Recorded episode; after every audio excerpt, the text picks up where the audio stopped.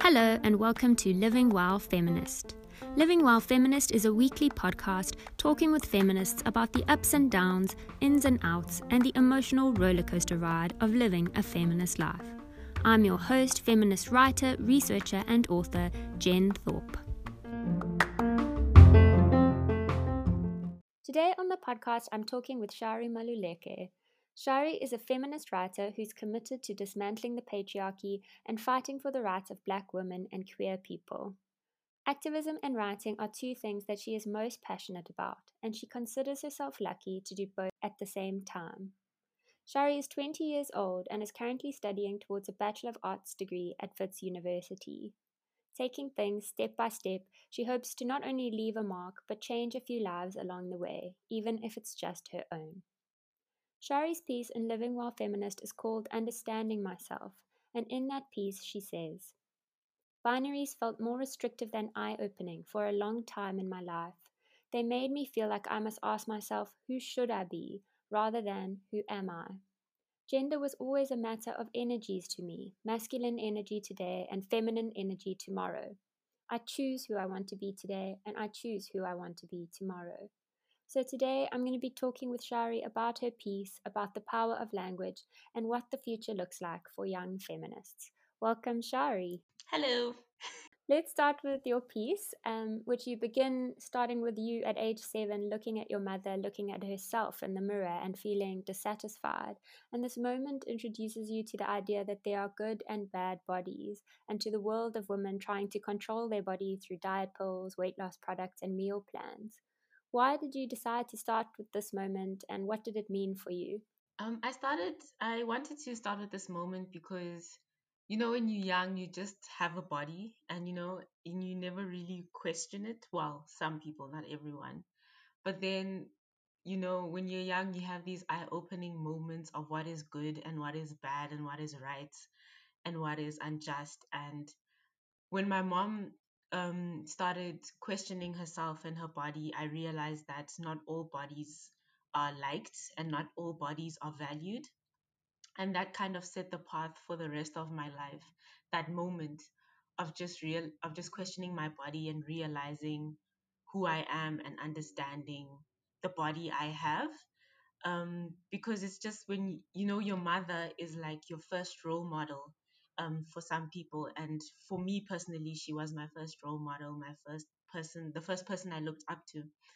And so when she started doubting herself and questioning herself, because um, you know, when you're a child, your parents are kind of like held on this pedestal, and then, you know, as you get older, this pedestal is kind of um, let like let loose, and your world and your perception of them kind of shatters as you get older.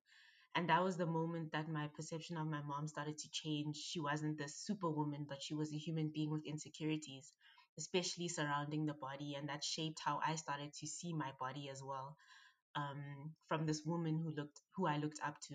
You speak in the piece how at about fourteen years old, you start to develop breasts and are then disappointed with their size because the ones that you've seen on T V and in magazines were so much bigger.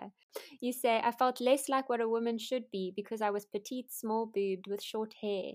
And then a year later, someone mistakes you for a boy and you feel highly offended and confused and wonder if you should start dressing more feminine. So in some way, you feel like you should fit in, and in another way, you reject this idea that you should be one way or the other. So tell me how this made you a bit more aware of the limitations of the gender binary. That's a great question. But um, for me, it was, so growing up, right, my parents, my, my family makes jokes about it all the time, how I was the son my father never had. And that's because growing up, I, you know, you know how toys are gendered as well. So girls were always getting Barbie dolls or dollhouses. Um, so when my sister, I have an older sister, was playing with dolls and, you know, all these things, I was playing with toy cars and I was playing on PlayStation.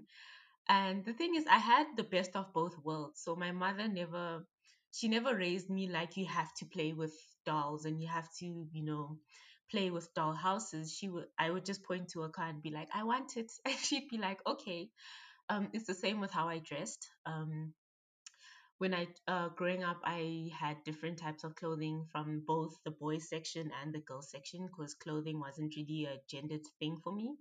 It was really, uh, like I said in the book, uh, adolescence, when adolescence happened, where people started actively commenting on my body, and people started making remarks Uh, on my body, and people started, um, you know, assuming my gender identity, assuming my sexuality, because I didn't conform to this high, uh, this representation of a highly feminine woman. And of course, there's nothing wrong with being a highly feminine woman, but it just, it's when people started commenting on my body, they made me, it's like they wanted to show me what I didn't have instead of what I did. So they'd always make comments like, um, your hair is too short. Um, why do you dress like this? Why, why, you know, always, why are you like this? And these small microaggressions um, over time made me realize that um, the boxes that I'm supposed to fit myself in don't really, you know, define me one hundred percent. Um, and it was tough growing up uh, as, as, you know, genderqueer, because at the time I didn't understand I was genderqueer, but um, I always just thought I was just different, a different type of woman, which is fine because there are different ways to be a woman. There's no correct way to be a woman, but in terms of my personal gender identity at that time, I just thought the way I thought about myself and my body because of all these comments made me think that I should be more feminine, that I should be more of a woman, that I should have long hair, long nails, wear more dresses, um, act less tomboyish. Um, and it's it's tough because it makes you realize how much other people's opinions can shape you as a person. Um, but uh, after leaving high school and entering university, I was lucky to meet queer people and be in queer spaces. Um, and through university and all these amazing connections, I actually realized that who I am is okay. And um, just because you're not what society wants you to be, it doesn't invalidate your existence as a person. Um, it's been a tough journey, but yes. You talk in the piece specifically about learning the term genderqueer, which in the piece you define as denoting or relating to a person who doesn't subscribe to conventional gender distinctions, but identifies with neither, both, or a combination of male and female genders. So for anyone who's listening and doesn't know anyone who is genderqueer or thinks that they don't know anyone who is genderqueer, can you explain why pronouns are really important in this discussion for you? I mean, in the piece you say yours are she, her, they, and them. And what is the role of those terms and why do they matter? Um, so for me, pronouns are really important because A, it's how the person identifies, but also B, it's because... Um, How how do I say this? So, when okay, when I started to learn about different genders, which wasn't even that long ago, like two, three years ago, I would also ask myself like the importance of gender and pronouns. But it's just uh, pronouns are just a way for people to, you know, represent themselves. And it's a very important, I think pronouns are also a very important way to show allyship and to show respect to a person. So when a person tells you that they identify as they, it's it's not because they're trying to, you know, be different, or it's not because they want attention, but it's because how it's how they feel about themselves.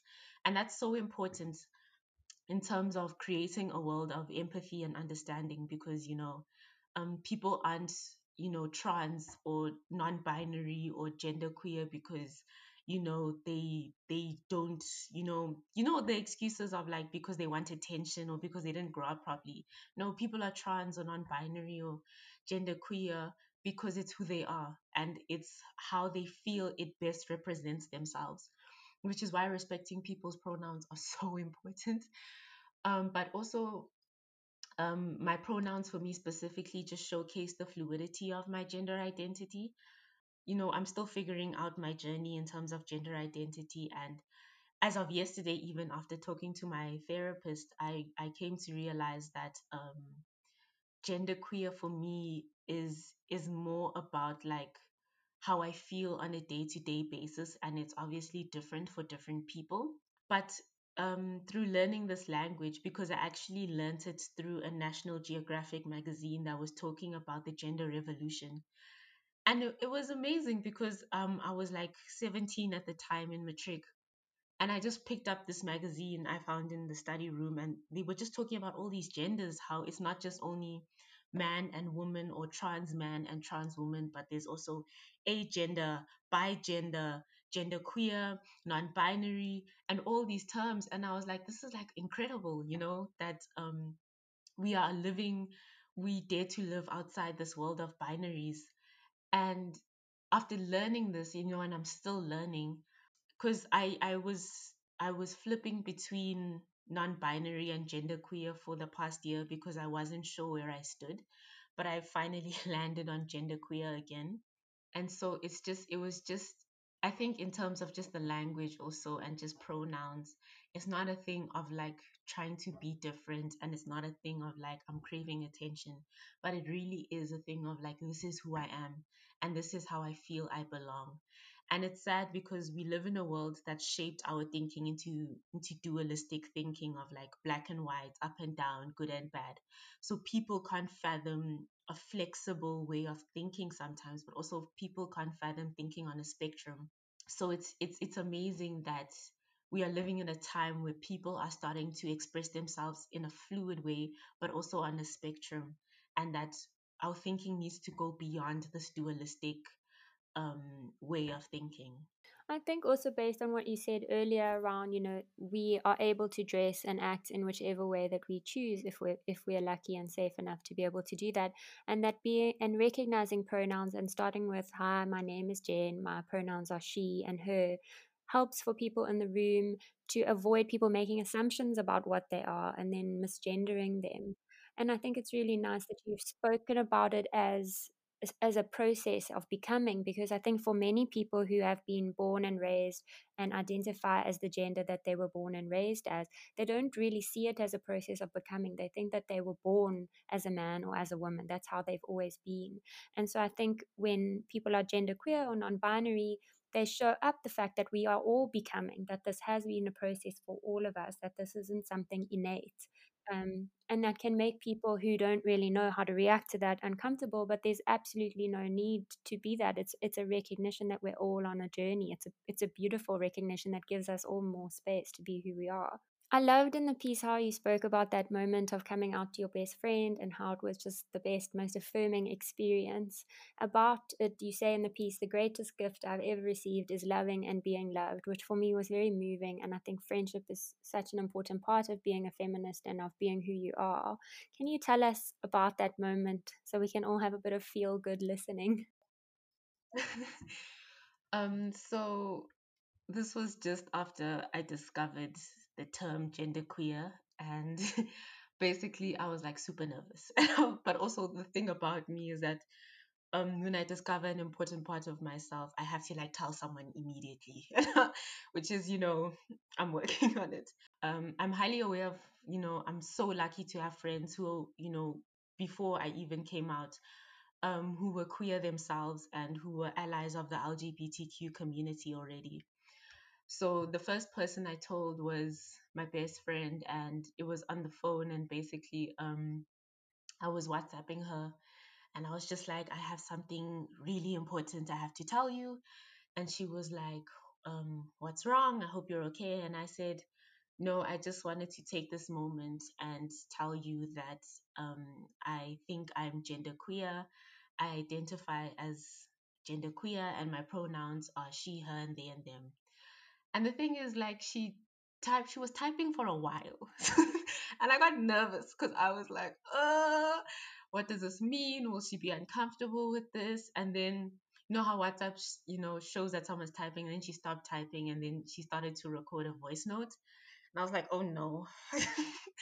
I was like, oh no. And then um, she sent me the voice note with her response, and she was basically just saying that, um, you know, she still loves me, and she still, you know, it doesn't change how she sees about me. But the most beautiful thing she said to me was that me being genderqueer makes a lot of sense because who I am as a person can't be boxed. And like, that was so heartfelt to me. Um, and that moment really just gave me so much confidence to, came, to come out to other people. um, it was such a beautiful moment for me because she made, she validated who I am, but also she said, it's okay that you're not in these binaries, and it's okay that who you are as a person can't be labeled X, Y, and Z.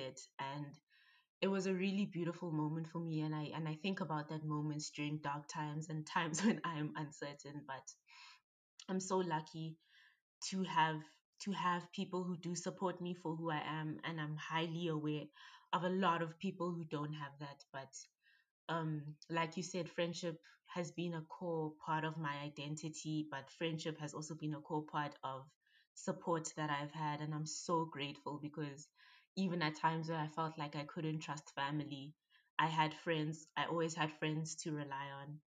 Um, so yeah, that was just one of the most, one of my most defining moments in terms of love and support. Oh, I'm just sitting here with like the biggest smile on my face. It's such a, a great story, and it's such an encouraging story, I think, for people who are, like you say, afraid, who when they see those dots when someone's typing, they're thinking, oh my gosh, what do you like genuinely what is going to happen now? And I think it's, you know, it's not worth pretending that it's not scary to tell people a truth about yourself that you're not sure how they're going to feel about. And I think it was so brave, and it's such a lovely story. Um, and it's so important to keep that community for whoever you are, so to have people that you can look in the eye and you know that they love you regardless, you know, doesn't matter what. Yes, one hundred percent. We're speaking about this just about maybe a year or two after you've discovered this term, which has been like a key to opening the door of understanding yourself. And you say in your piece that even though you have this key now, there's still times when you silence yourself. So I'm interested to know, what are the causes or what are the moments when you feel the need to be silent, and whether, you know, this year later, you're finding it any easier to speak up? I was genuinely having this conversation with my therapist yesterday. So I tend to silence myself when it comes to safety a lot. So um, I don't come out a lot in terms of my gender identity. So in terms of my sexuality, I'm really open about my sexuality. Um, but in terms of my gender identity, I'm not as open. Um, but it, yeah, it has to do a lot with safety. I don't know who I can trust. I don't know who I can't trust, especially with making new friends. Um, at university, I'm still learning to trust people. Um, so, but I guess sometimes me silencing myself is also just, I don't want to say a coping mechanism. It's more of a defense mechanism, I guess, silencing myself, because in terms of my personality, um, I tend to just like have a fear of making people uncomfortable. I don't like being a nuisance. And I think it dwells from that also in terms of like, I'm highly aware of how my gender identity a lot of the time can make people uncomfortable. And obviously I'm trying to unlearn that my existence is for me and no one else. But, you know, it's indoctrinated into people, especially people who identify as women, um, from like a really young age. You know, submission is, you know, indoctrinated into women, and like politeness.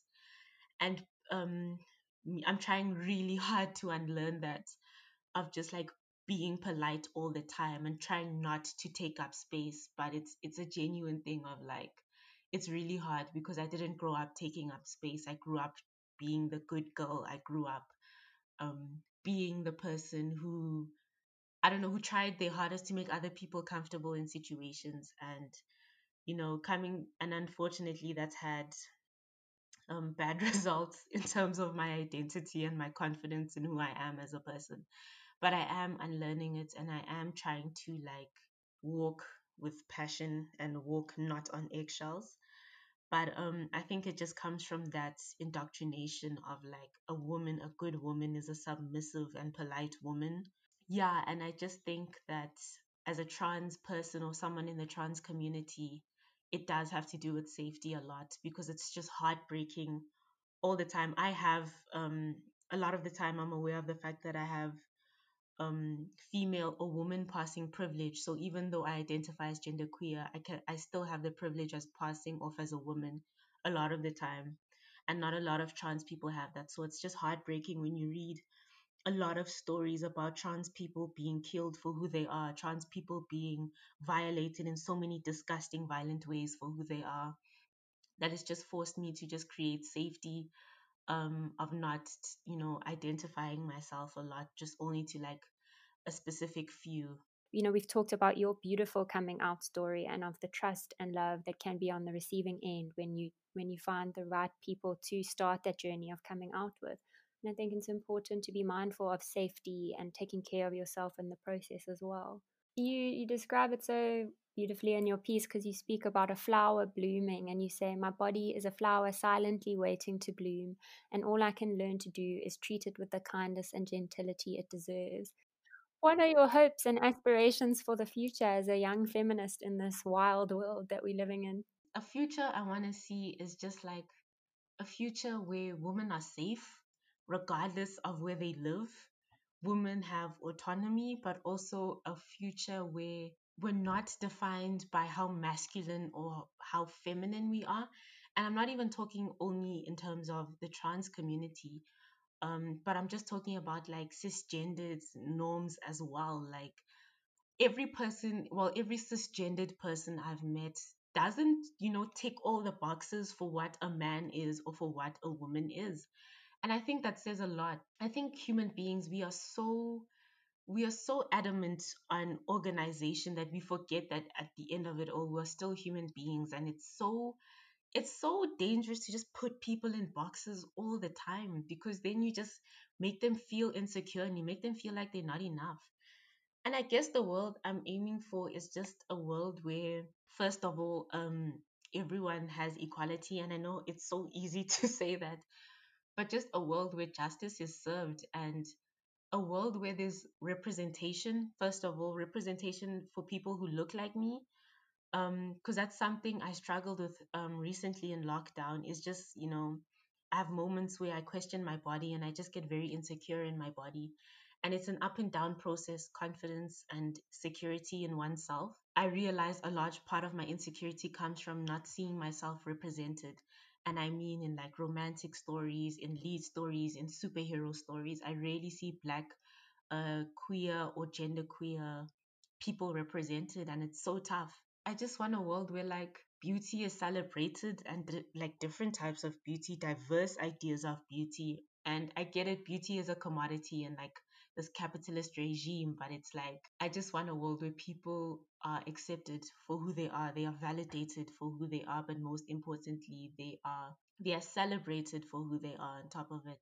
It's tough because we're just given an idea of what a correct person looks like for so long that, you know, we forget that other types of existing are out there. But that's the world I want, where people just feel valid and they are loved and celebrated regardless of whether they are Black or brown or disabled or queer. And I think that sounds like a really great future to be living in. Uh, probably you should add the way we don't have to people please anymore. yeah, yeah, it's tiring.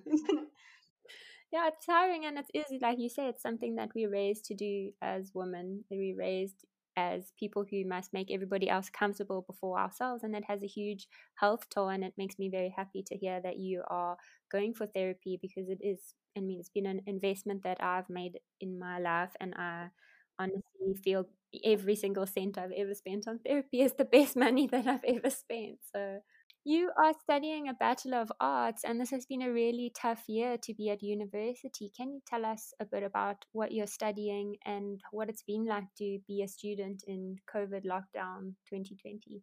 Yo, where do I even begin? Okay, so um. I'm currently in my second year of studying a humanities degree, so a general Bachelor of Arts, and my course subjects, or my course, my courses rather, are um, African literature, psychology, and international relations. And if I had to be one hundred percent honest, it's online learning has been really hard, um, and this is from someone who's living in a very middle class, privileged space, so I haven't even felt the worst part of this lockdown. But mentally, um, it's been really tough on my anxiety and my depression, because there are just days where I'm like, I can't even look at a screen. Because like, when you think about it, all you do is look at a screen all the time. It's been really tough mentally, because you're not, this time you're not only learning, but you have to teach yourself. And you're basically responsible for all the things you learn and you're teaching. And it's also just hard for me, like many people, because I, I prefer interactive spaces to learn. I like having discussions.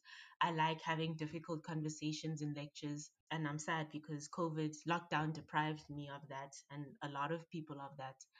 Um, but it was also hard because, you know, we're social beings, human beings are social beings, and I actually didn't realize it until lockdown how much I just took human interaction for granted. Because even though university was tough before lockdown, I still had, I still could see my friends during the breaks, and I was still going out with friends, and I was still venting to friends and like seeing people.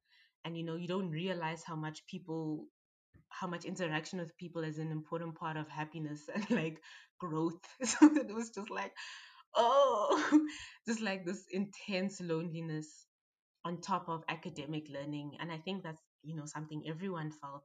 But yeah, being a student in twenty twenty was very challenging, very eye-opening.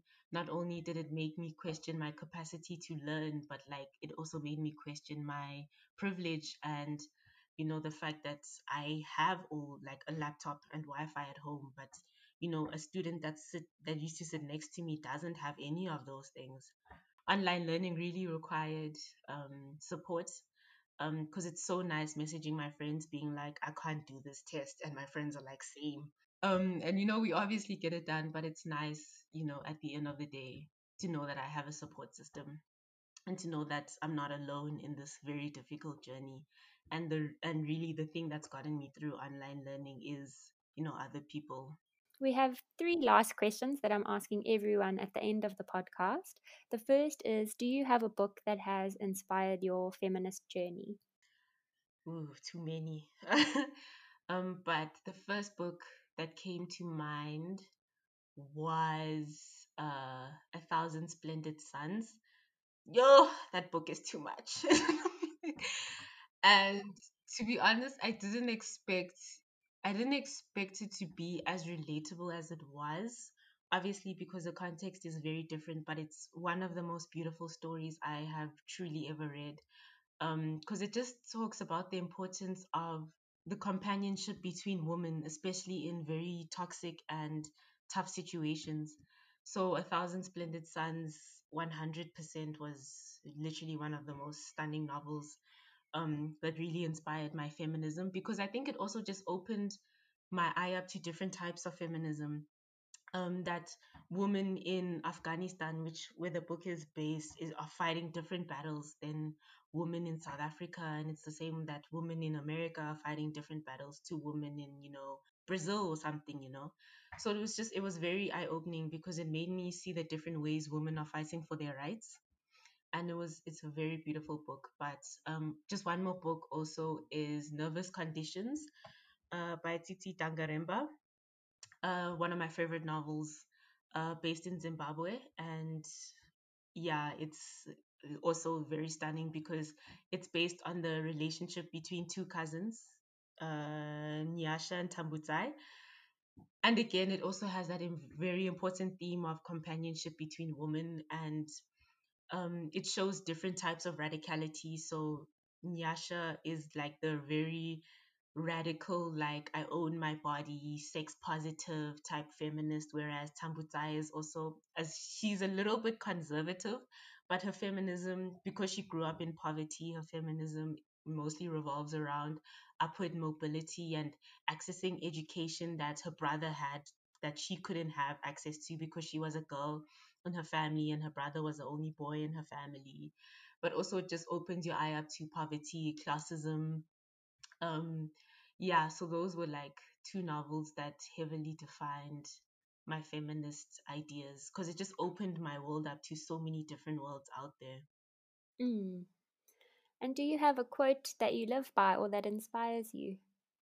Um, I don't know if it's gonna make sense. It makes sense in writing, but the quote is like sisters, not sis, like not sisters. And basically, it's just that quote basically has to do with the fact that feminism should be about the inclusion of all women, including trans women. So the cis, the, the last cis is C I S in terms of like cisgendered sisters.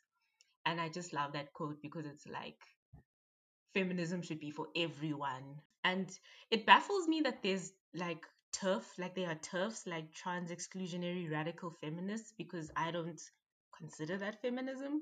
But um, yeah, I just really love that quote because it has to do with like the inclusion of trans women in the feminist fight and the fact that trans women are just as vital for the fight as every type of woman. Yeah, beautiful. Um, do you have any advice for other feminists on their journeys? It's tough. Um, it's hard. There are gonna be a lot of hopeless moments, and they are gonna there's gonna be a lot of crying, a lot of frustration. And protect your mental health. That's what I say to everyone. Just like protect your mental health, because it's this journey is hard.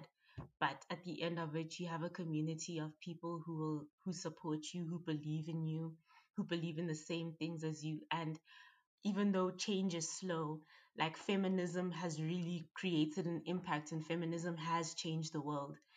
And the fact and like that's why you should never give up, because what's I don't even know, but how many years ago women couldn't even vote, and now look, there are women in government and women who are presidents.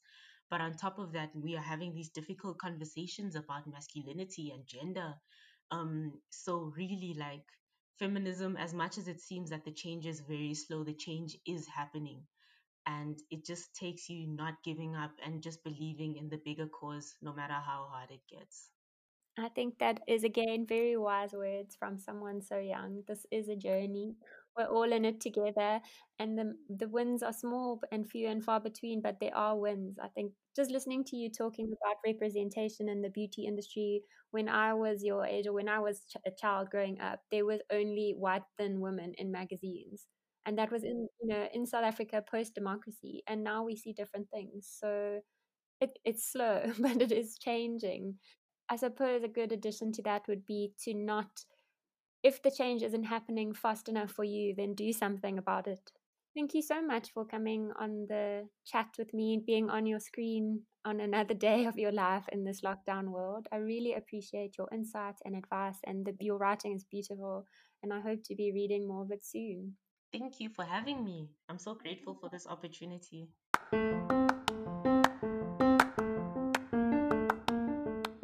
Thanks so much for tuning into this week's episode of Living While Feminist with me, Jen Thorpe. Please do tune in next week to hear more from feminists about their lives and experiences. Take care of yourselves.